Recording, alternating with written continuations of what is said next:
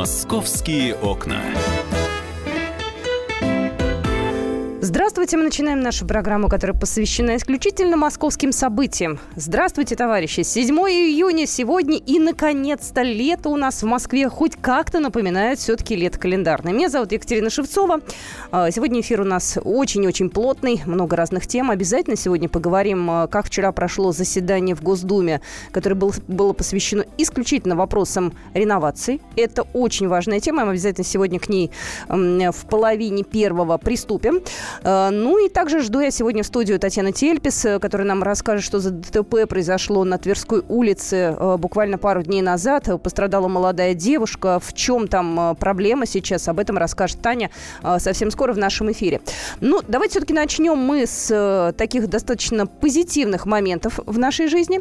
Московское метро готовится к Кубку Конфедерации ФИФА. У нас уже осталось всего ничего. Вот прям совсем ничего, считанные дни. А, Светлана Волкова у нас на связи. Светлана Волкова, корреспондент московского отдела. Света, здравствуй. Привет. Скажи мне, пожалуйста, я так расстроилась, вход и выход, убрали надписи. Почему? Что это? Зачем это? Ты знаешь, их не совсем убрали, просто поменяли таблички. Те, которые мы привыкли, зеленые и красные, они действительно уже исчезают постепенно э, дверей э, на входах на станции и выходах.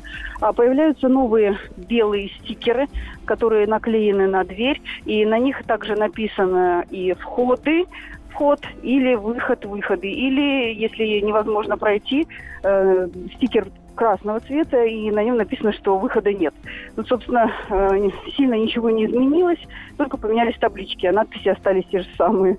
Скажи, пожалуйста, что еще поменяется в метро? Потому что, э, ну, так скажем, это такой задел на будущее. У нас впереди чемпионат мира по футболу, надо многое сделать, может быть, какие-то недочеты. То есть вот все-все-все рассказывай. Э, ну, в ближайшее время если быть точной, до 12 июня в метро поменяется в основном навигация. Э, мы это все, все заметим, уже многие это увидели. Э, сейчас появляются, кроме табличек, еще и э, специальные наклейки на кассах, около кассиров, э, тех, кто владеет английским языком. А, ну, в том числе есть и те кассиры, которые разговаривают и по-китайски, и по-французски. То есть эм, это, это будет помечено на кассах. Плюс э, мы все еще скоро увидим уже э, сувениры, которые будут выпущены к Кубку Конфедерации. Их будут продавать на стойках «Живое общение». Сейчас такие стойки с э, сувенирными киосками, их четыре. Э, самые популярные это на Пушкинской, э, на станции Пушкинская и на станции Площадь Революции. Там будут продавать специальные руки болельщиков, свистки, которые, напомню сразу, что на стадионах проносить нельзя, но, в общем-то, в городе ими пользоваться можно, если вы хотите там э, посвистеть где-то в городе. Э, плюс будет продаваться специальная ограниченная серия карты «Тройка». Она будет оформлена в стиле Кубка Конфедерации, в символике Кубка Конфедерации. И, э, в принципе, по ней можно также э, ездить, как по обычной тройке. И многие уже начали замечать на дверях метро, кроме вот этих новых стикеров, красных и белых э, появляются специальные объявления для болельщиков Кубка Конфедерации. На них указано на русском и на английском языке, что в дни матчей, напомню, чемпионат начинается с 17 июня и продлится по 2 июля.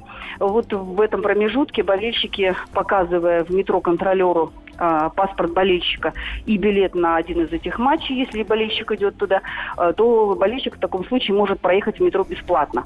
А, вот эти стикеры появились на дверях и такие же эмблемки на определенных турникетах, через которые будут пропускать только болельщиков с паспортом болельщика. Но вот это основные э, изменения, которые мы вот сейчас уже до 12 числа все увидим. Ну и естественно, что многие надписи, звуковые объявления и разная полезная информация, она теперь э, практически везде в метро московском дублируется на английском языке. Это одно из таких требований приема иностранных гостей перед Кубком Конфедерации в этом году, ну и перед чемпионатом мира по футболу, который состоится в следующем году. Москва также принимает эти матчи. Скажи мне, пожалуйста, а сейчас идут какие-то, может быть, дополнительные, я не знаю, уроки английского языка для специалистов, которые работают в метрополитене? Ну, то есть, насколько я понимаю, там всех должны научить, у них есть какие-то экзамены, я не знаю, какой-то есть э, там э, момент, когда они уже точно должны все-таки некий минимум освоить? Но сейчас дополнительно обучали прежде всего кассиров. Э, я знаю, что более 100 человек специально ходили на курсы английского языка, и теперь э, есть э, и такие сотрудники. Раньше у нас их было очень мало, наверное, примерно до 10 человек вообще на весь метрополитен, кассиров, которые могли что-то по-английски объяснить э, покупателю билетов. А, вот. И плюс ко всему еще в метро будут работать на основных центральных станциях и на станции «Спартак», где, собственно, находится стадион, арена, где будут проходить матчи. Будут работать волонтеры, которых тоже обучали английскому языку. Это и сотрудники метрополитена, и в том числе люди, которые просто работают волонтерами. В общем-то, они также проходили курсы и э, будут встречать гостей и общаться на английском языке.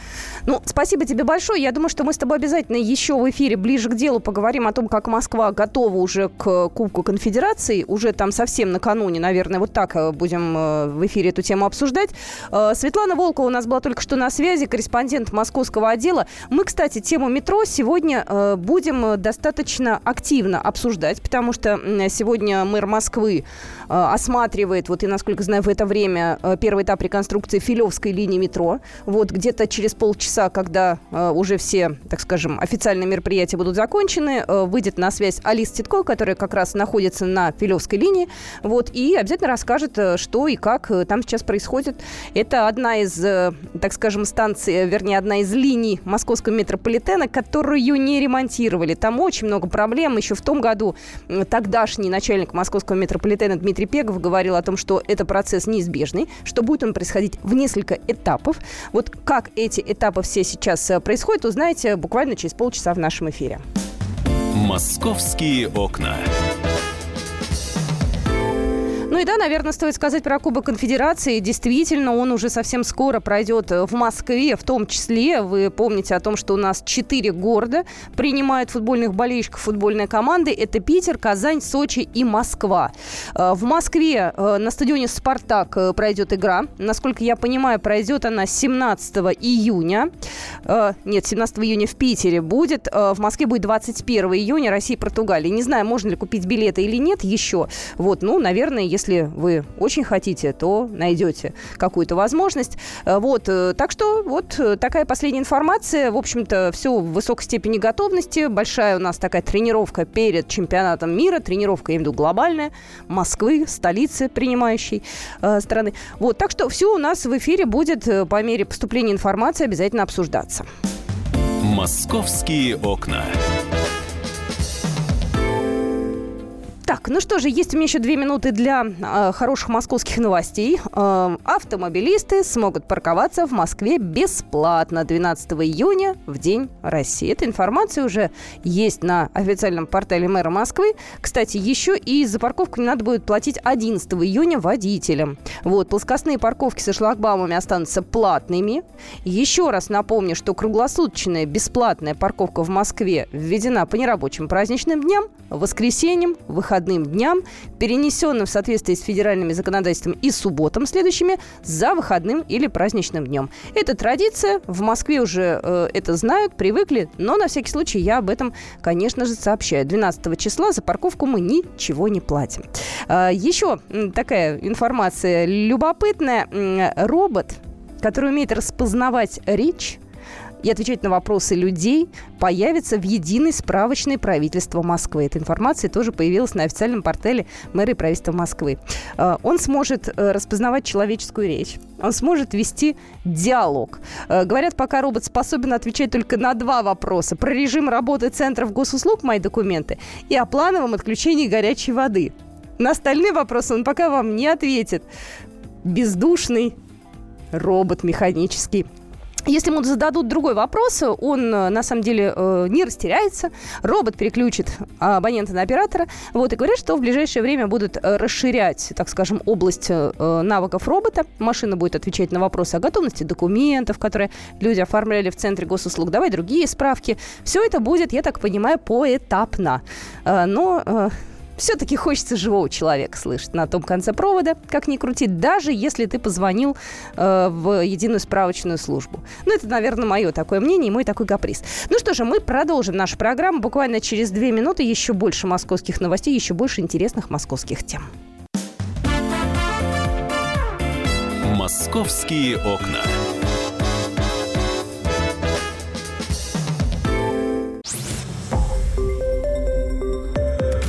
Радио «Комсомольская правда».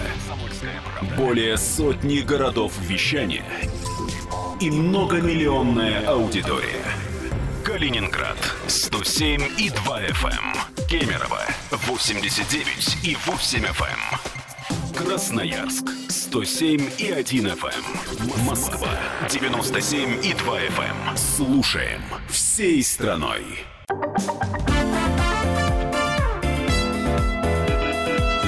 Московские окна.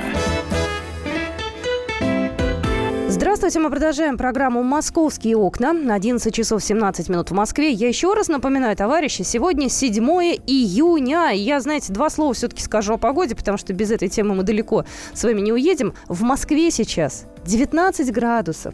19, ребят, это что-то похожее на лето. Такое бывает в конце мая. Вот, но наконец нам повезло, в Москву пришло лето. Правда, оно пришло к нам э, до конца недели. Хотя, вы знаете, там тоже, в общем, будет 19-20. Жары нам не обещают, но, по крайней мере, комфортную такую погоду для города вполне себе нормальную нам э, синоптики, мне кажется, гарантировали. 19-21, может быть, пойдет небольшой дождь ближе к выходным, но, в общем и целом, радуемся жизни. Московские окна. А вот теперь от радостей жизни мы переходим к темам серьезным. К сожалению, никто из нас не застрахован от э, дорожно-транспортных происшествий. Вот знаете, странно иногда бывает. Люди говорят, я очень боюсь летать, я ужасно боюсь самолетов. Для меня это вообще совершенно неприемлемая вещь. Хотя, вы знаете, проблем на дорогах у нас значительно больше. И ты можешь просто идти, никого не трогать. Ты можешь быть пешеходом. И тебя может сбить машина, и водитель при этом может и скрыться, и нахамить, и может быть вообще все, что угодно. Татьяна Тельпс пришла к нам в студию. Сейчас мы с ней как раз одну историю, которая произошла в Москве, обсудим. Таня, здравствуй. Здравствуйте. Расскажи, пожалуйста, в чем а, история, кто, когда это было? Я знаю, что это на Тверской. Да, да, Расскажи да. вообще, чтобы нас слушатели понимали, о чем мы говорим. Говорить мы сегодня будем об очередной аварии, к сожалению, об очередном ДТП, в котором есть э, серьезно пострадавший человек, но пока за нее никто не наказан. А, Итак, случилось все 2 июня на Тверской улице, самый центр Москвы, 8 вечера, пятница. Студентка Московского лингвистического университета Катя Иконникова, девушка 21 год, гуляла в центре города, шла в магазин за кремом за каким-то, шла по тротуару, дом номер 6. А, Вот, это между Брюсовым и а, газетными переулками. Ну, я думаю, слушатели сориентируются, там все хорошо знают эту местность. А, Вот, недалеко МХАТ, недалеко мэрия. В это время идет она, по, идет она по тротуару, общается по телефону со своим молодым человеком. В это время сзади на Катю на полной скорости вылетает автомобиль. Rio на тротуаре, напоминаю. Девушка падает, э, кровь, э, сбегаются пешеходы. Вот. А машина останавливается только тогда, когда она упирается в стену здания. Причем, так- причем упирается задом. Да, вот, вот Да. что тоже интересно. Упирается задом. Маленькая ремарка. У нас после реконструкции прошлогодней на Тверской очень да, широкие мы, мы об этом тротуары. еще скажем. Да, мы об этом еще скажем. Но сам факт, человек на тротуаре, машина на тротуаре и машина задом. И эта машина сбивает задом человека. А, Как ведет себя водитель этого автомобиля? Он выходит, он ужасно недоволен, что на его пути попалась девушка Катя. Он хлопает дверью, он ругается матом. А, Естественно, сбегаются другие пешеходы, очевидцы пытаются его образумить вообще, ты как здесь очутился? А, На что он совершенно ну, неспокойно, но возмущенно отвечает, да как это оказался, я вот сдавал вот сюда. Это видео есть у нас на сайте. Сдавал куда? А вот сюда он сдавал. Подожди, По он тротуару. ехал специально за одним ходом и в сейчас, сторону да, сейчас мы это, сейчас мы с вами эту картину восстановим. Но я вообще себе, А знаете, вот, пока э, вот я за рулем просто, и да, я сам автомобилист, я пока себе с трудом представляю. Никто, никто не мог понять, как это могло произойти. Дев- Небольшая, подожди, Тань, э, Мгм. небольшая ремарка. Тверская у нас сейчас изменилась. Это Да. раньше там были парковочные карманы, можно припарковаться. Там сейчас везде э, запрет на Там парковку. сейчас, там сейчас очень же расширили пешеходную зону. Там вплоть до, до 8 метров на некоторых участках. Но вот на этом участке конкретно там порядка 7 метров ширина пешеходной зоны. Там на видео это очень хорошо видно. Плюс ширина проезжей части 25 метров. То есть э, долгое время вообще оставалось непонятно, как он там очутился. Но я вот скажу про, про Катю все-таки. Ее все-таки забрала скорая, у нее серьезные травмы таза, девушка уже перенесла операцию. Она пока не может вставать, не может ходить. Она провела в реанимации до вчерашнего дня она была не в реанимации, только вчера ее перевели в обычную палату. Врачи сказали, минимум месяц она не сможет э, вставать, не сможет сама ходить. То есть реабилитация ей предстоит очень-очень длительная. А, что касается того, как он там учтился, никто не мог понять вообще, как как вот, потому что вот очевидцы, собственно, как об этом узнали-то, об этой аварии? Об этом узнали только в понедельник. Случилось все в пятницу, а узнали об этом в понедельник. Потому что одна из свидетелей, Дарья Урумбаева, угу. девушку зовут, она там случайно мимо проходила, проходила с мужем. Угу. Она выложила пост у себя в Фейсбуке, опубликовала, подробно расписала вот э, все, что происходило уже после аварии, потому что она подошла через несколько минут после того, как он ее сбил. Вот. Она, собственно, написала, что он пытался уехать, этот э, мужчина-водитель, что с ним была еще женщина, какая-то спутница, она, пользуясь суматохой, сбежала оттуда. Он пытался уехать, его остановили, остановил какой-то тоже случайный прохожий, мужчина в военной форме. Он буквально его остановил, заставил вытащить эту девушку из-под колес машины, и вот дождаться уже приедут сотрудников ГАИ. Быстро ли приехали сотрудники? Да, сотрудники ГАИ приехали, они его там же опросили, проверили его документы, и все, собственно, и отпустили. А, то есть он сейчас еще, этот водитель, не задержан. Я буквально вчера звонила следователям следственного отдела, вот, который э, занимается расследованием, в том числе ДТП, это а, следственный отдел полиции по центральному району. И мне там подтвердили мои знакомые, что э, им материалы этой, этой аварии еще не передавали. То есть материал еще находится в ГИБДД. Я говорю, как же так? То есть ну, девушка вся, извините, переломанная. А значит, пока нет оснований считать, что здоровью девушки причинен тяжкий вред. У нас же как? У нас уголовная ответственность вот, за аварии с пострадавшими да, наступает только если причинен тяжкий вред здоровью. Ну, мы буквально через пять минут свяжемся с, да, да, да, с, адвокатом. с адвокатом, потому что у меня, как у водителя, несколько вопросов. Во-первых, у нас есть всех полис ОСАГО, поэтому полис ОСАГО водитель обязан э, воз, ну, возместить э, на лечение девушки и так далее. Но я предположу, что здесь есть еще и моральный ущерб. То есть эти все вопросы юридические мы обязательно обязательно обсудим да. минутки через, наверное, через 5-6. Но дело в том, что даже с мамой а, вот этой Кати Иконниковой, с Натальей Владимировной Иконниковой, не связался никто, ни этот водитель, ни хотя бы кто-то там его, я не знаю, адвокат какой-нибудь, его знакомый этого водителя, не предложил никакую помощь, не спросил вообще, как девушка себя чувствует. По словам мамы, ей даже из полиции, из ГАИ не позвонили и не сообщили, что дочку сбил машина. Собственно, позвонили ей очевидцы, а, вот. И очевидцы же об этом рассказали. В частности, вот эта Даша, которая у себя на Фейсбуке все это опубликовала, выложила фотографии, выложила видео, где этот водитель матерится, возмущается, как тут очутилась на эту девушку э, матом. Тань, скажи, пожалуйста, известна фамилия и имя водителя, где он сейчас вот. находится, как вообще, э, ну, то есть, хоть да, смотрите, информация, смотрите, э, пробивала, и я пробивала, и вот очевидцы тоже пробивали по базам.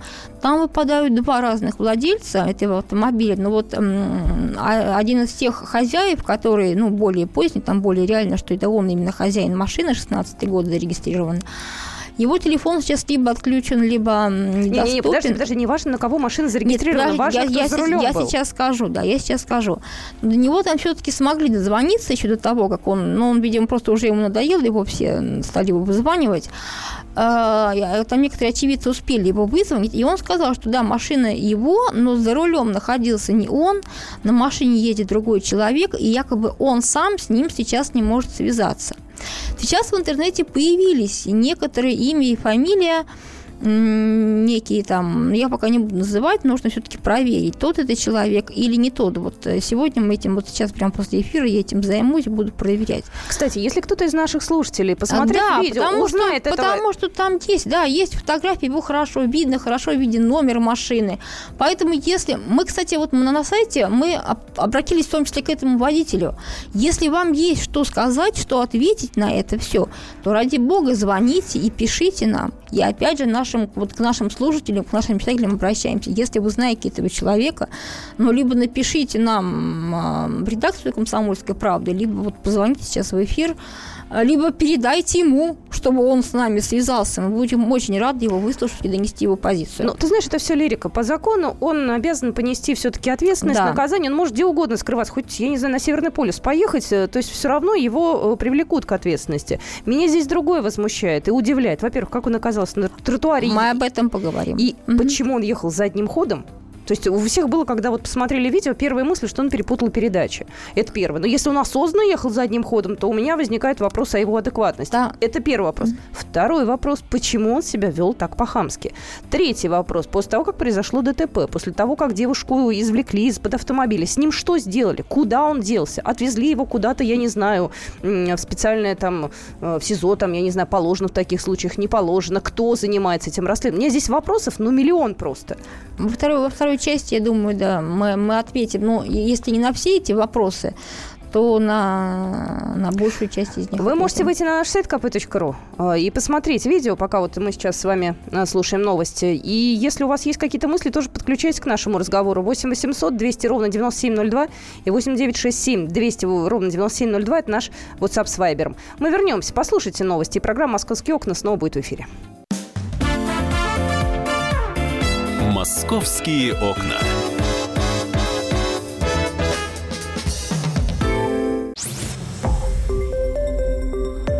Радио Комсомольская правда".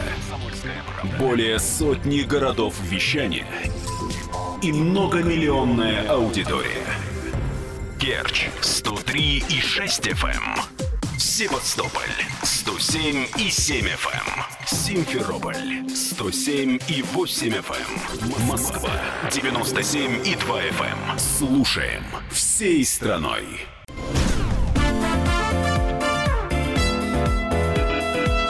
Московские окна.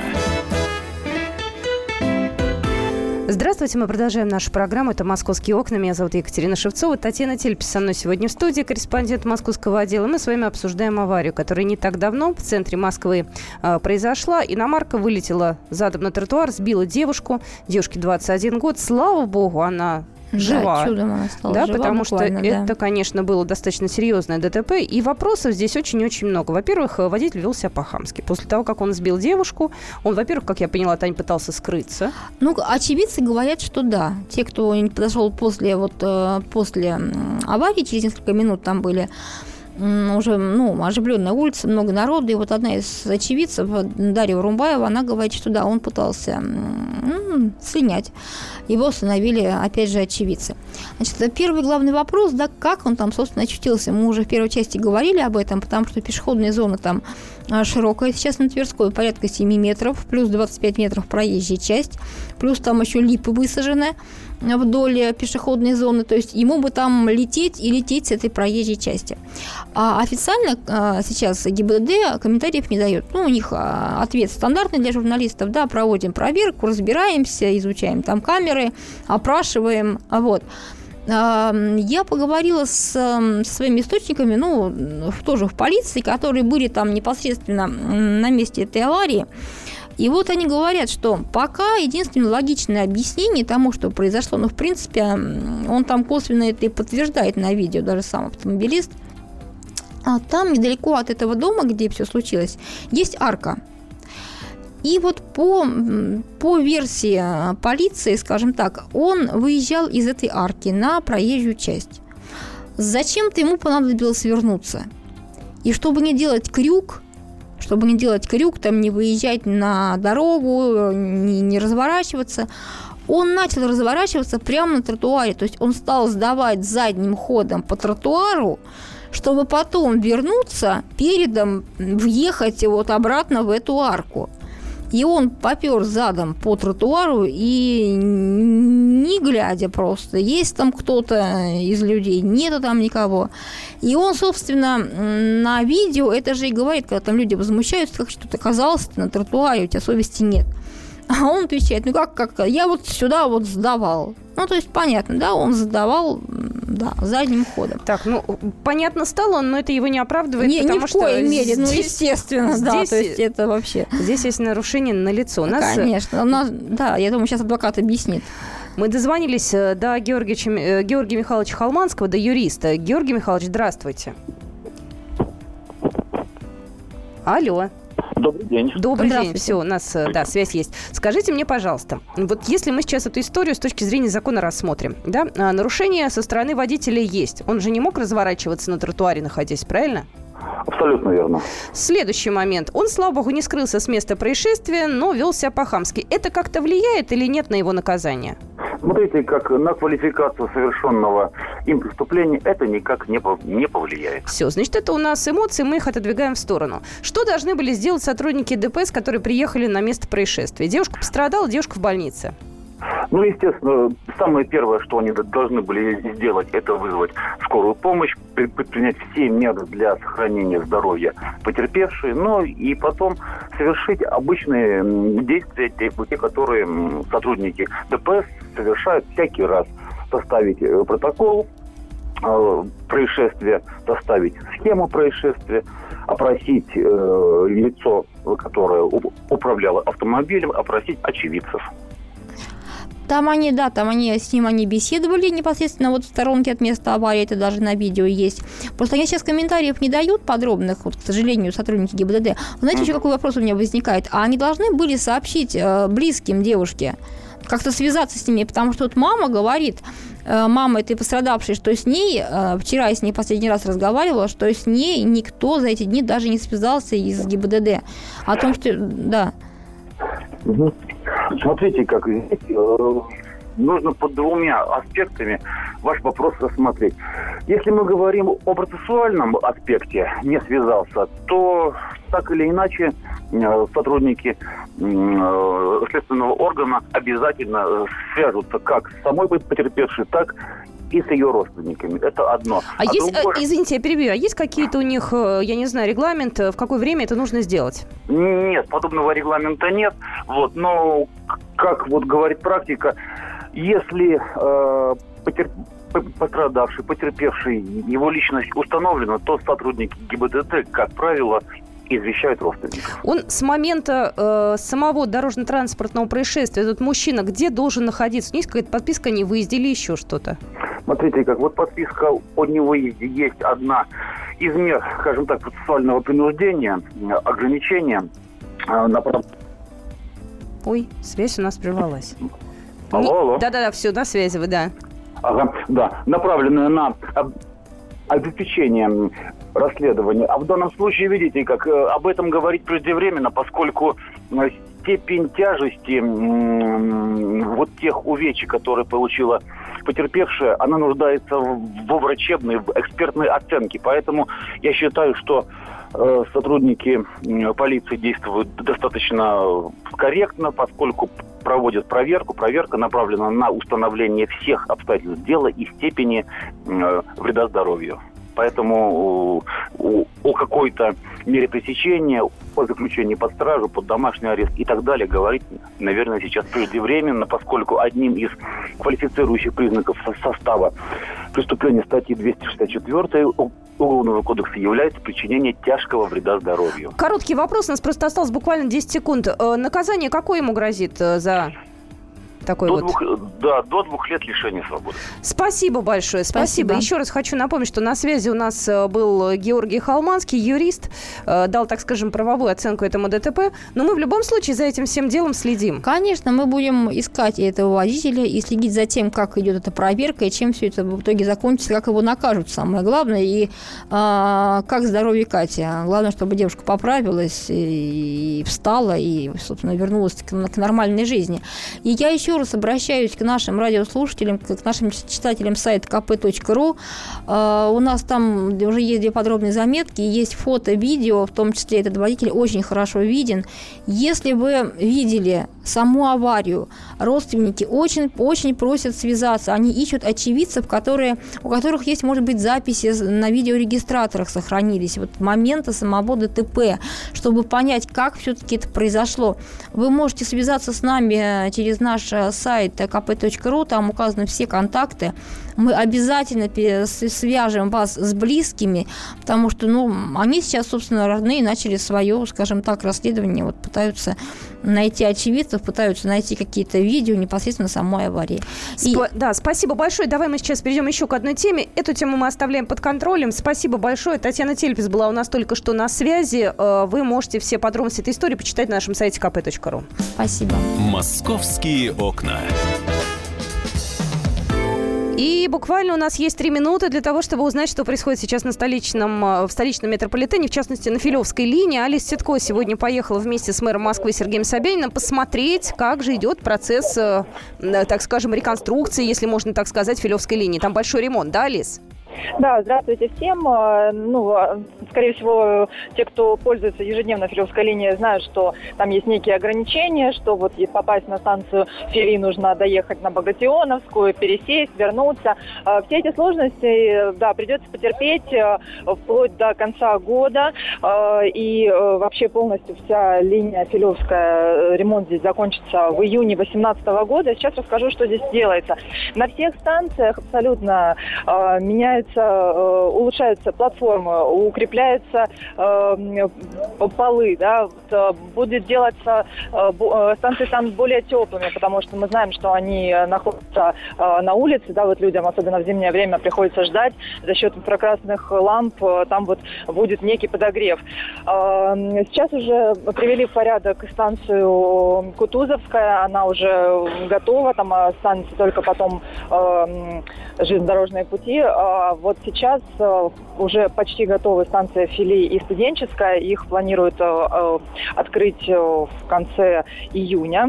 Ну, а дальше, да, поэтапно будут э, продолжаться работы и на остальных станциях Филевской линии. Эм, что в итогу мы получим, да, э, Сергей Сайданин отметил, что э, количество поездов, соответственно, вот будет увеличено и сократится интервал движения на Филевской линии. То есть мы понимаем, что люди будут быстрее добираться на работу, им не нужно будет так долго ждать поезда, ну, что на самом деле очень прекрасно. Действительно, вообще Филевская линия практически 60 лет. Вот э, в 2018 году как раз ровно будет. Поэтому мы понимаем, что э, вот этот капитальный ремонт уже вполне нужен был. И э, правильно, что строители задумались. И вот к чемпионату мира по футболу они действительно успеют к июню завершить все абсолютно работы. Алис, ты знаешь, мне кажется, все-таки такие вещи нужно не обязательно к чемпионату мира как приурочивать, да, то есть есть проблемы, надо решать. Но если ты помнишь, Дмитрий Пегов, глава московского метрополитена еще прошлый, да, он говорил да, о том, что это уже давно назревший большая проблема, что ее будут несколько этапов проводить, эту реконструкцию, и дело важное, в общем. Так что... Ну, здесь, да, не, то, не только привязка к чемпионату мира, просто они успеют до чемпионата мира. Поняла. Поэтому все туристы, которые приедут, они э, уже увидят не э, ремонтные работы, а уже готовую идеальную линию. Ну что же, спасибо тебе большое. Алис у нас была на связи, корреспондент московского отдела. Ну, у нас осталась минутка. Коль уж мы тему метро сейчас начали, я, с вашего позволения, продолжу. У нас э, какими-то совершенно сумасшедшими темпами строится московское метро. Э, планируют 35 станций метро. Около 70 километров метрополитена планируют построить в ближайшие три года. Вы только вдумайтесь, 35 станций за три года. Это третий пересадочный контур, это э, метро, которое протянется э, за МКАД, э, в частности, Солнцевская ветка, там тоже достаточно активно идет строительство. Вы знаете, я пока себе не могу даже в голове этого всего уложить и представить. И пожила как раз со станциями, которые строили. У нас 5 лет строили три станции. 5 лет, ребят. Я не знаю, как они 35 умудрятся за 3 года. Это как, знаете, пятилетка в четыре года. Нет, мне все это нравится, но я опасаюсь только, смогут ли все хорошо сделать. Дай бог, чтобы были подрядчики адекватные, чтобы не воровали, чтобы все строили вовремя, чтобы не было никаких проблем технических. Вот. А вообще, э, да, в общем-то, в Москве вся недвижимость э, концентрируется вокруг транспортной магистрали, у нас Москва строится. И это тоже, в общем-то, факт. И я надеюсь, что все у нас будет по графику и хорошо. Ну что же, мы в следующем часе приступим к другим темам. Придет к нам в студию Александр Газа. Поговорим, как пытаются продать сейчас Гелендваген Руслана Шамсуарова, небезызвестный. Мы тоже тут попробовали поучаствовать. А что у нас получилось, узнаете через буквально 10 минут. Будьте с нами. Московские окна.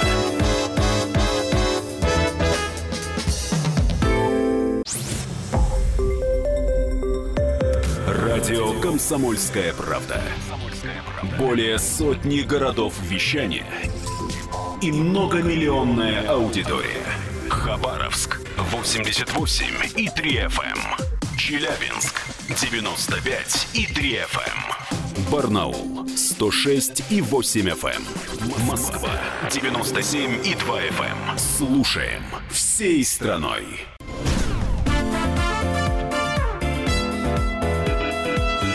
Московские окна.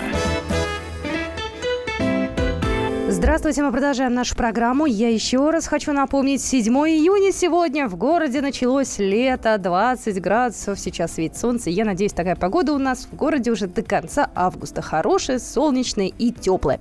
Э, студия Александра Газа, корреспондент московского отдела. Я Екатерина Шевцова. И в ближайшие полчаса у нас будет увлекательный рассказ о том, как же можно купить тот самый Гелендваген, на котором э, год назад с хвостиком гонял Руслан Шамсуаров. Не Руслан Шамсуаров с хвостиком, а год назад с хвостиком по времени. Здравствуй. Да, привет, Катя. Напомним, освежим да, в памяти слушай, историю. Нашумевшая история мая прошлого года. Было, слава богу, утро выходного дня. А, компания возвращалась на Гелендвагене из ночного клуба и решили пошутить, э, начали провоцировать э, сотрудников полиции. Прям у них под носом нарушали правила дорожного движения, а потом хохоча уносились по городским улицам а, и снимали, как проходит погоня с участием полицейских машин. Машина принадлежит, э, принадлежала, уже можно так сказать, Руслану Шамсуарову. 20 лет на тот момент было молодому человеку. Это сын вице-президента компании «Лукойл». А, за рулем сидел его товарищ, э, в салоне находилось еще несколько человек. И вот этот товарищ, э, который сидел за рулем, Руслан Шамсуаров и Виктор Усков, их общий друг, получили по 15 суток ареста за нарушение правил дорожного движения, потом попали вообще под уголовное дело. Там э, обвинения им предъявили по двум самым настоящим статьям Уголовного кодекса.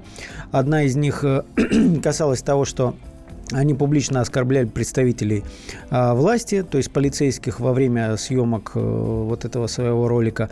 А во-вторых, вторая часть, вторая статья, по которой их собирались судить, это угроза жизни представителей власти. А, якобы там во время погони был некий маневр, который мог плачевно закончиться. Но вот вторую часть в суде не подтвердили, эту статью убрали, но по статье за публичное оскорбление представителей представители власти всем влепили, э, вернее, Ускову и Шамсорову влепили по 300 часов обязательных работ, а, уроженцу Таджикистана Маджидову 200 часов. В итоге мы, правда, так и не узнали, как, как, как и где проходили а, вот эти работы, как, как и над чем трудился Руслан Шамсуаров. К слову, студент Госуниверситета нефти и газа имени Губкина, то есть, может быть, наша будущая элита – ну, э, не суть. А, вторая часть вот этого наказания, которое э, по суду, которое понесет Шамсуаров, это э, у него был конфискован тот самый Гелендваген, на котором мальчики так весело гоняли по Москве. По некоторым оценкам он все-таки упакованный, то есть он под этого же молодого человека покупался и делался. Говорят, что вот в этой комплектации он стоит 10-11 миллионов рублей. Этот автомобиль был изъят в пользу государства, то есть конфискован. Руслан угу. Шамсоров перестал быть его владельцем. Ну, а государство по процедуре должно выставить этот автомобиль на торги. Правда, он практически год, этот автомобиль простоял на штрафстоянке. Вспомнили о нем почему-то совсем недавно. Ну, я так подозреваю, различные апелляции были вот этого решения суда, но, тем не менее, решение оставили в силе. И э, в середине мая э, за этим э, Гелендвагеном приехали судебные приставы. То есть там процедура такая, приставы проводят опись, а потом передают там сдал, принял протокол, да, э, передают сотрудникам Росимущества. И куда его дальше везут? А, а вот дальше его забирает Росимущество, которое в дальнейшем должно проводить торги. А какие торги? Как... Э, его выставляют, знаешь, я представила себе такой Смотри. большой зал, там стоит этот гелик. Ну, вот раньше, наверное, так и было. Сейчас все торги э, товаров, которые стоят дороже 100 тысяч рублей, они про проходят в электронном виде. А, претендовать на этот Гелендваген может, конечно, любой. К слову скажу, а, мы пока не знаем, в какую сумму оценит Росимущество, потому что сейчас проводятся там некоторые экспертизы санитарные, там, товароведческие, которые должны сформировать итоговую стоимость. Ну и вообще эксперты должны подтвердить, что это безопасная машина, ничего у нее не сломано. А, так вот, после вот этих всех экспертиз, э, наверное, недели через полторы, через неделю, по крайней мере, по закону вот этот срок истекает месячный с момента передачи, а нам должны уже, ну, вернее, Росимущество должно определиться, сколько будет стоить этот автомобиль, а затем выставлять его уже на торги. Слушай, а каким образом э, цену выставляют? То есть они пользуются какими данными? То есть изначально этот автомобиль стоил, конечно, одних денег, он тюнингованный, ну, цена да. выросла. То есть В там, любом а, случае, по закону как? есть правило, что э, конфискат вот этот выставляется на торги на, на 10% дешевле рыночной стоимости такого же э, предмета.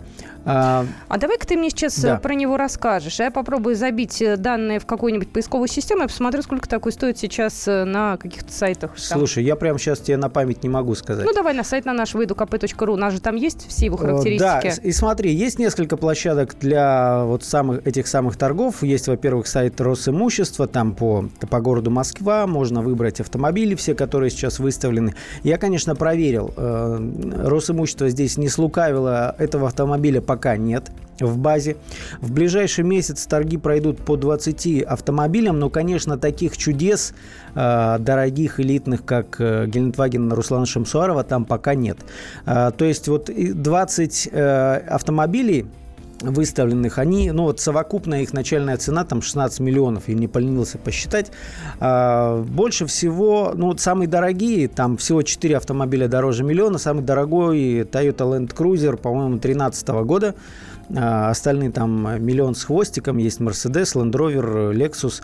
А, а остальные машины от 300 тысяч, при этом из 20 всего одна отечественная машина.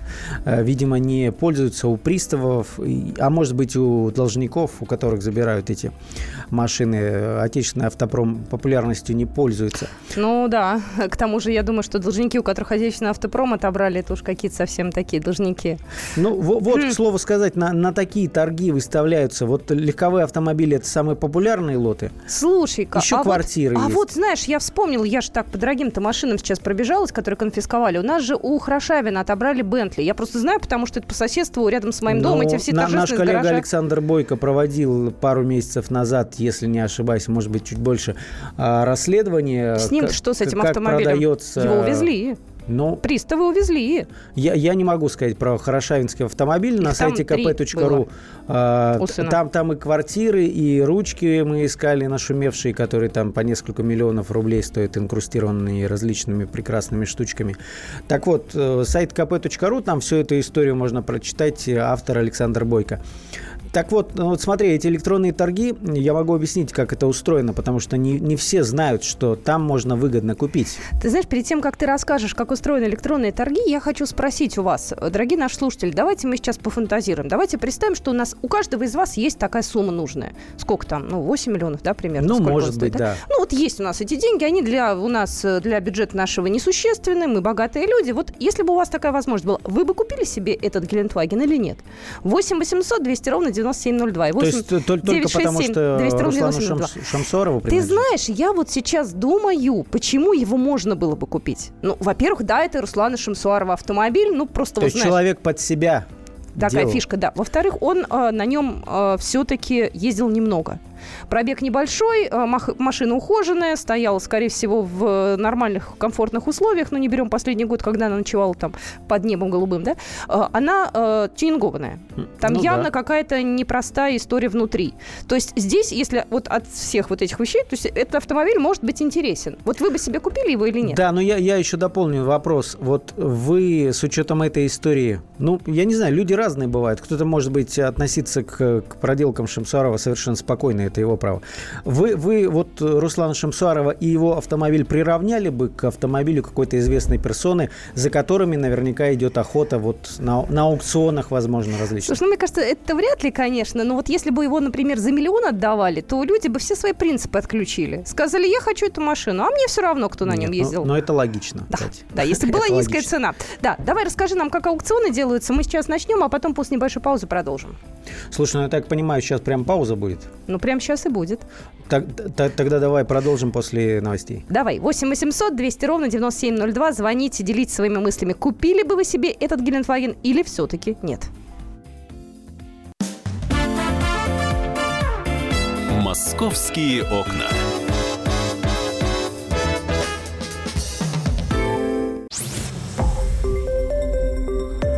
Радио «Комсомольская правда».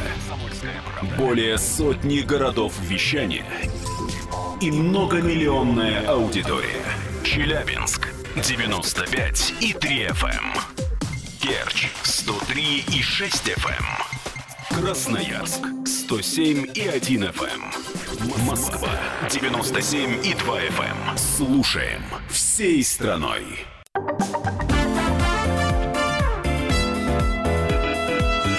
Московские окна. Мы продолжаем «Московские окна». Еще раз напомним вам историю Гелендваген, который участвовал в тех самых злополучных гонках. Гелендваген Руслана Шамсуарова выставляют на торги. Мы вам задаем вопрос, вы бы себе такой купили или нет, если у вас, э, допустим, есть на это деньги. Мы сейчас пытаемся абстрагироваться от нашего своего материального состояния. Саша, ты знаешь, что э, про такие машины слагают песни? Вот, э, Легенды, Легенды, сказки. сказки. да. Вот дайте небольшой кусочек э, народного творчества. Чей-то гелик катит по шоссе На 23-дюймовом колесе Ну, это известная песня от э, Сереги, рэпера, тоже, в общем-то, который про черный бумер песню э, сочинил. Он, кстати, по горячим следам снял клип.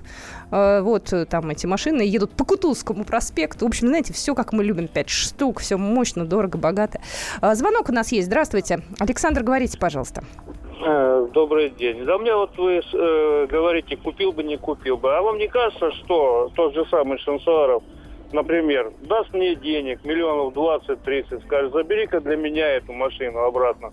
Есть Так- шансы, что он ее обратно заберет. Зачем Та- Так штука в том, что на самом деле он законом-то и не ограничен. Он может участвовать в торгах, как и всякий любой человек. То есть он и от своего имени может попытаться ее выкупить. А как вы думаете, она ему зачем сейчас нужна-то? Он по ней скучает? Себя. Себя он не будет афишировать. Кому-то даст денег, чтобы купили машину, и все, и он ее может также забрать обратно. Ну, даже если заберет, а что в этом такого?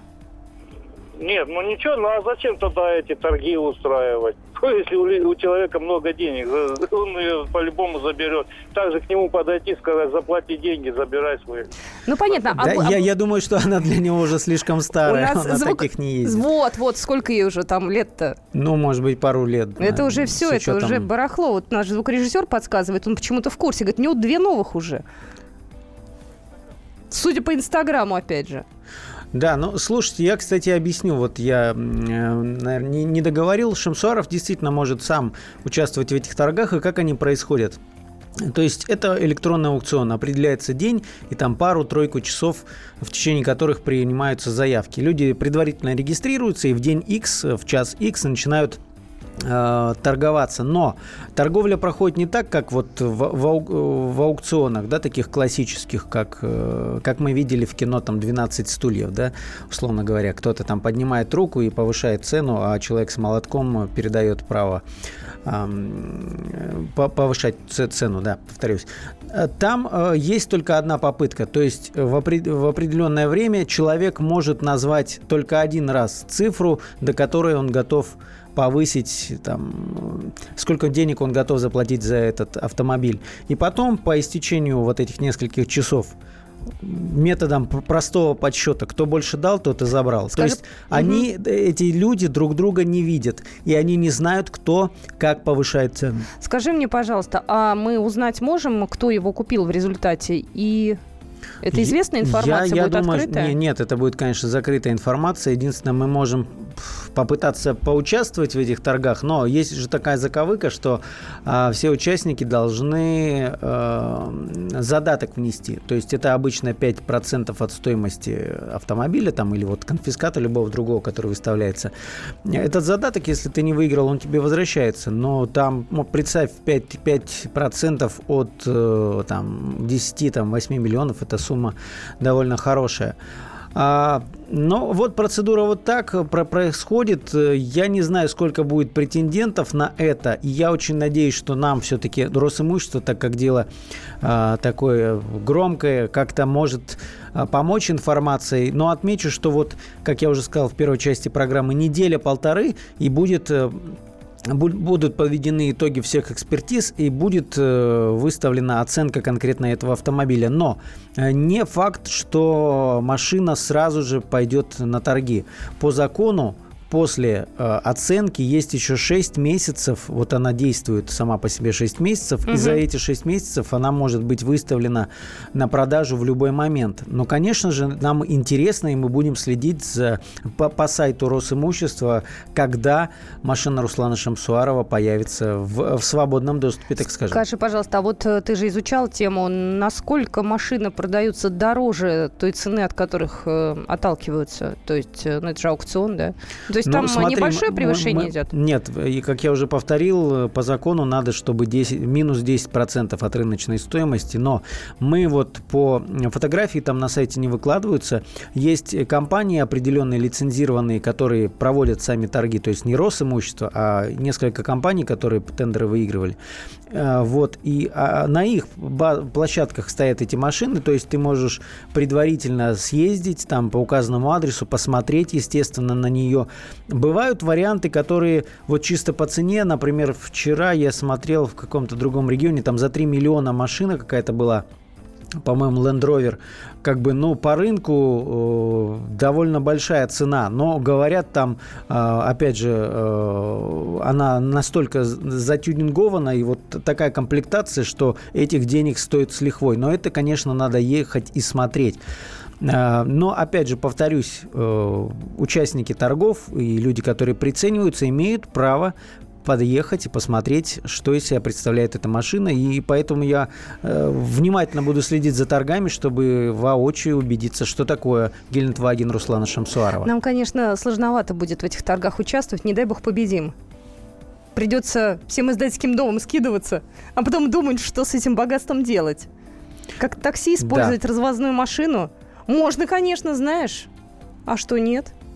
Едешь по редакционным нуждам, да, быстро, красиво, с понтами, извините за терминологию. Тут интересуется, будет ли машина Мара Багдасаряна, так ее машины, они не выставляются на аукцион. Но у нее не забирали машины. У нее другая повинность. Она отрабатывает э, обязательно часы. Да, вот это, кстати, много. интересный момент, что про, про Мару Багдасарян э, как бы обществу доложили, где она и как э, э, проводит вот эти обязательные работы. По Шамсуарову и Ускову, его ближайшему товарищу, почему-то такой информации нет. А я тебе объясню, потому что Мара регулярно о себе напоминала. Если бы она после той истории ушла себе спокойно заниматься своими делами, она на минуточку училась, э, как нам папа сказал, у нее какая-то своя жизнь была. Если бы она спокойно жила и о себе не напоминала, то и общество тогда про нее подзабыло бы. Но она же регулярно выкладывала в соцсети фотографии. Она провоцировала полицейских, она вела себя вызывающе. Поэтому такой интерес к ней был. Все абсолютно закономерно.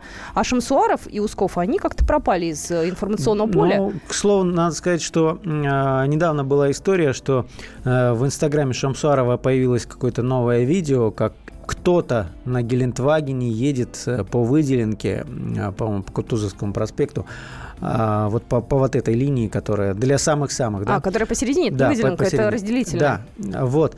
А, но Шамсуаров сразу же разослал всем СМИ такое официальное заявление, что его этот аккаунт давным-давно кто-то захватил, и я не имею отношения. И если вы... Ну, но он там, там речь шла, что я человек благоразумный, и при таком интересе я бы не стал провоцировать общественный интерес. А если вы будете про меня продолжать писать, писать, э, пригрозил судом. Вот такая история. То есть он уверяет, что этот аккаунт захвачен какими-то неизвестными. А ты веришь в то, что он сейчас действительно ведет спокойный образ жизни, не появляется ни на каких э, таких подобных тусовках и всячески законопослушен? Ну, я думаю, что он старается вести себя очень тихо, потому что все-таки отец, отец его, да, ладно, там сам мальчик, но отец, я думаю, не, не похвалил как минимум за, за то, какую медвежью услугу оказал ему сын. Ну, к сожалению, да, история-то неприятная, но и слава богу, что она закончилась. Вообще, я могу сказать, у нас тут еще же одно было превышение скорости. Ну, к сожалению, а... в Москве они довольно часто бывают. Так да, но на 132 километра превысил водитель скорость на Бережковской набережной. Эта информация стала доступна нам буквально на днях. Это система пит-стоп. Вот когда там достаточно оперативно получает э, сотрудник ДПС сообщение о превышении скорости, там камер много, но 132 километра то есть я пытаюсь понять сейчас, у нас разрешенное на этом участке 60, если он превысил на 132, он нормальный человек вообще? Не знаю, увлекся, машина позволяет. Э, слава богу, никого он не сбил в этот момент. Если ты помнишь, у нас э, не так давно погиб человек на Бережковской набережной. Машина э, врезалась, там не, не справилась с управлением, была скользкая дорога. И, к сожалению, дорогой спортивный автомобиль разбился, загорелся, и там погиб э, молодой парень. 20 с хвостиком лет. Но, знаете, я могу сказать, что сейчас полицейские, конечно, очень э, внимательно относятся к нашей с вами безопасности. Вот не далее, чем э, вчера вечером была на смотровой, там везде стоят эти бетонные такие вот, э, не знаю, как сказать, чурбачки. Вот этих места стоянок, они огорожены, они там уже не стоят.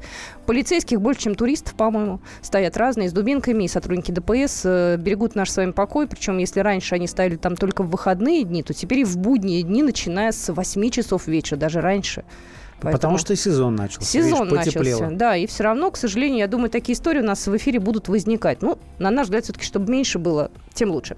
Так, ну что же, будем следить за аукционом. Э, в общем, ты присматриваешься, как Конечно. только все начнется, ты нам расскажешь. Сам, да, сам участвовать не будешь. Ну что же, я тебя благодарю. Э, у нас э, только что был в студии Александр Газа. Подробности этой истории вы можете прочитать на нашем сайте kp.ru. Чем интересно, там есть фотографии, видео, ну, чтобы, знаете, в памяти освежить тем, кто, может быть, забыл. Я же буквально через три минуты вернусь вновь в эфир. У нас одна из главных тем – это тема реновации, новый законопроект. Вчера были слушания в Госдуме. Вот об этом мы с вами и поговорим. «Московские окна».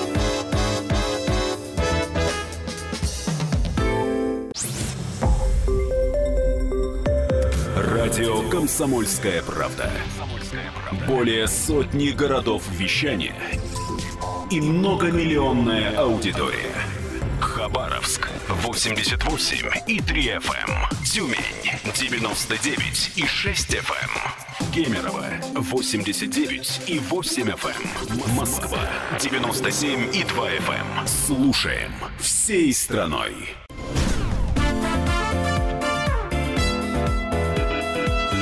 Московские окна.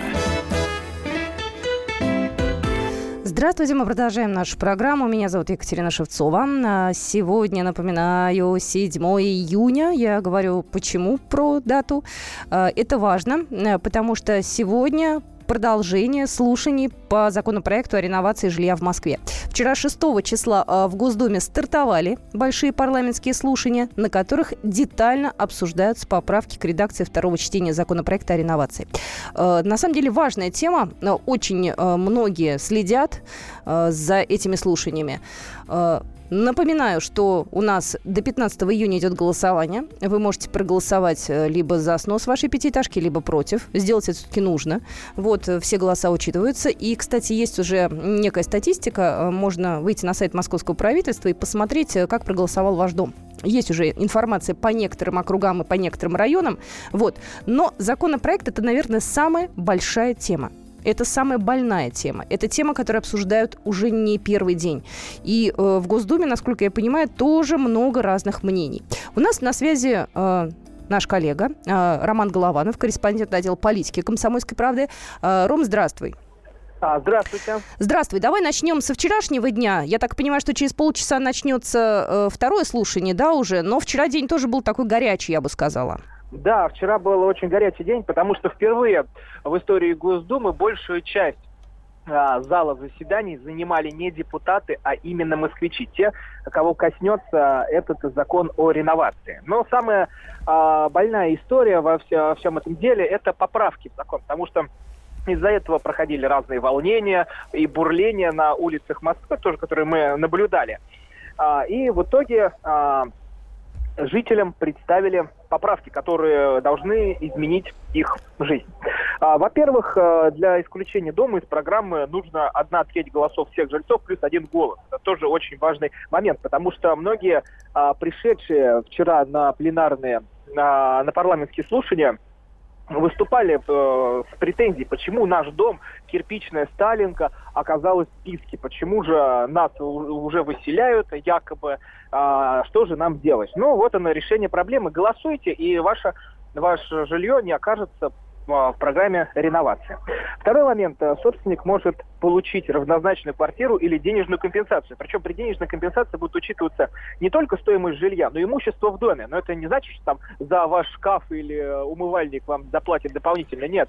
Это речь идет о общедомовой площади, то есть лоджии, балконы, э, поддомовые помещения, и все это можно будет, э, компенсацию это может быть получить через суд. То есть судебная защита также, это одна из, э, один из моментов поправок, поправках э, будет сопровождать жильца на всем этапе его участия в этой программе. Срок переезда из э, квартиры увеличит с 60 до 90 дней, а также а, тем людям, у которых возникают сложности при переезде, э, возможно, это заболевания или финансовые сложности, а, мэрия поможет переездом. То есть это а, моменты тоже учтены. Uh-huh. Еще один важный пункт – это ипотека переходит на новое жилье без изменения условий. То есть у многих жилье находится в залоге, и вот такие сложности тоже в поправках учли. Ну вот и еще один момент при переселении учтут доступность, это больниц, школ, ближайших парковок и пропускной способности местных дорог. То есть, ну, когда выступали противники, говорили, ну как же так, меня сейчас отселят в какую-нибудь новую Москву или за 101 километр, и как же я оттуда буду уезжать? Ну, во-первых, за 101 километр в Новую Москву, если вы живете э, в центре, вас не отселят, потому что будут э, в вашем в прежнем же районе и расселять жильцов. А во-вторых, будут смотреть, насколько пропускная способность дорог э, позволяет здесь появиться новым машинам, новым автобусам и так далее. И э, самый важный момент, что выселить жильцов не смогут, пока им не дадут квартиры или э, деньги, то есть ту самую денежную компенсацию. То есть вот это уже переселение будет э, учтено, когда э, все, все условия программы были выполнены именно со стороны а, чиновников. Ром, извини, важное уточнение. Многие, э, знаешь, э, к чему, так скажем, э, предъявляли претензии? К тому, что если тебя не устраивает, тебя все равно по суду в течение там 60 дней вы, вы, выселят. Вот этот момент, как-то его обговаривали или нет? Что-то есть изменения какие-то в этом плане? По поводу судебных, по да. поводу судебных разбирательств, то есть на всем э, времени, вот это, на всем процессе реновации вы сможете отстаивать свои права в суде. То есть, если вы считаете, что вас где-то обманули, то есть где-то э, вас э, ущемили в ваших правах, вы сможете обратиться в суд и там отстоять свои права. Да, если вы, если окажется это ваше опасение правдой, то э, вас защитят именно в суде. Да, это правда. А 60 дней это вот это вот на определиться, вот этот срок, он многих напугал просто. Ну, и вообще срок переезда, как я уже говорил, увеличили до 90 дней. Это очень важный момент, потому что у людей появится больше как раз возможности времени. Вы знаете, тут тоже много тонкостей. Многие, многие были запуганы а, еще и вбросами, которые происходили на всем этапе вот это как раз обсуждения программы. Ну вот, например, пришла одна женщина и говорит, что в интернете уже некие такие риэлторы, умельцы, дельцы выложили объявление, продают квартиры прямо в моем доме. А я же еще тут живу, как мне быть, куда мне деваться? Вы у меня что, уже выселяете заочно? Ну, на это а, Собянин ответил, что таких листовок э, и объявлений очень много, и появляться они будут постоянно, потому что много противников, много тех, кто пытается учинить и устроить провокации. Верить им а, не стоит. Ну а вообще Вячеслав а, Викторович Володин, спикер Госдумы, а, попросил женщину передать вот эти самые а, обращения, то есть вот этих вот риэлторов, и отправить их э, Чае, Юрию Чайке, генпрокурору на расследование. Я поняла. Слушай, а вот те люди, которые вчера там были в Госдуме, э, знаешь, ну, любят же власть упрекать. Ага, при, позвали специально подготовленных людей, которые изначально за реновацию, никакой оппозиции, никаких несогласных. То есть люди, которые там внутри находились, они откуда, кто? А вот это очень интересный момент. А как же определить, кто пришел на парламентские слушания? Во-первых, э, первый момент, и самый важный, это прописка. То есть, чтобы был прописан в той самой пятиэтажке, которая попала под программу реновации. Если же э, человек, кто, кто выходил там на всякие митинги, это вот мы, мы сопереживающие, мы сочувствующие, но вы живете в пятиэтажке? Нет. Вас коснулись эти проблемы? Нет. Ну вдруг вот, а ну а здесь как раз позвали тех, кто в программу попал. А, конечно, были критики, и критиков было очень много, и давали высказаться всем, и, и проходились по а, мэрии и по депутатам довольно жестко. Вот, а, например, одна из а, женщин сказала, что износ нашего дома 38%, э, процентов, кирпичная пятиэтажка. Неужто нужно пройтись танками по судьбам жителей, которые против? Э, неужели нельзя их оставить в их домах?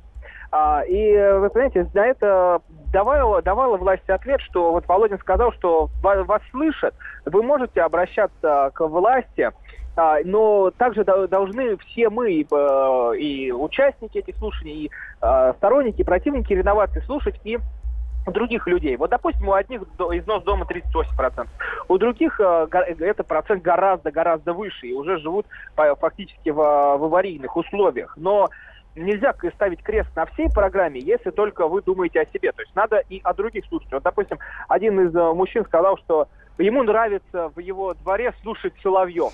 А, и выходит он э, в зеленые в зеленый свой двор, где везде посажены деревья, и э, он, он наслаждается там природой. А как же меня переселить в какое-нибудь бетонное место, где вот это будет душить меня асфальт?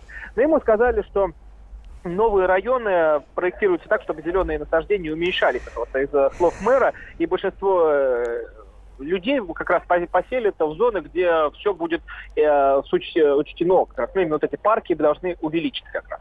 Ну, слушай, соловьи, кошки, ты знаешь, я видела одну вообще странную для меня версию. Значит, не надо переселять жильцов, потому что в подвалах живут кошки, а нам кошек жалко.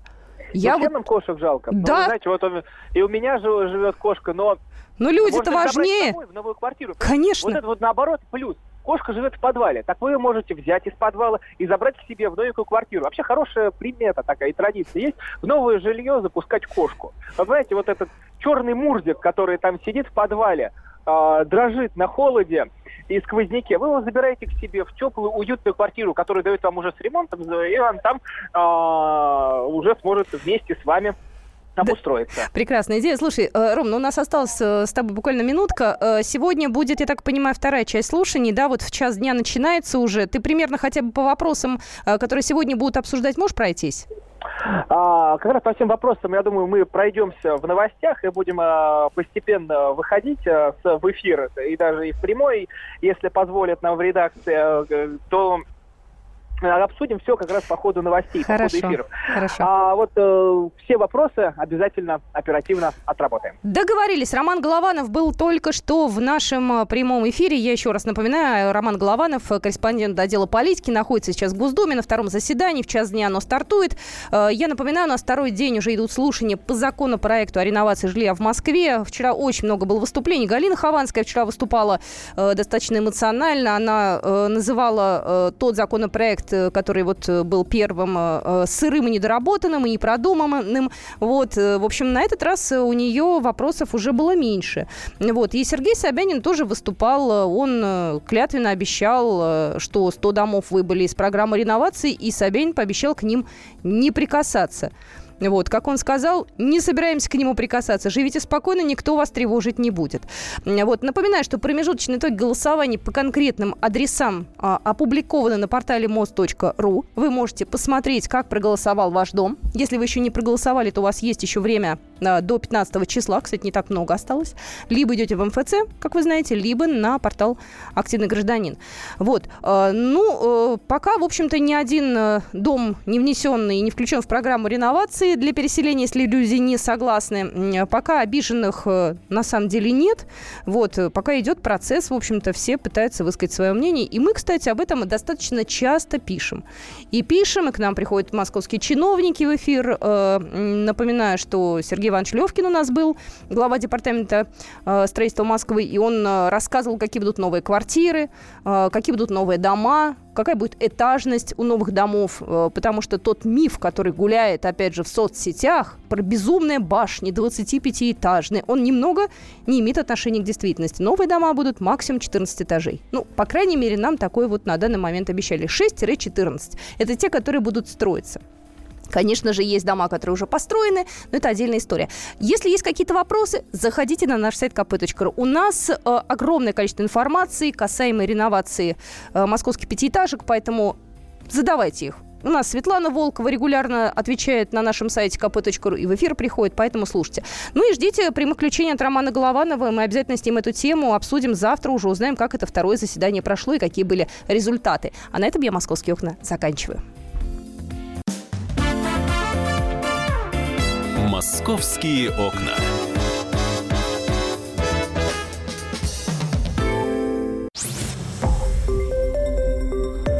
Радио «Комсомольская правда».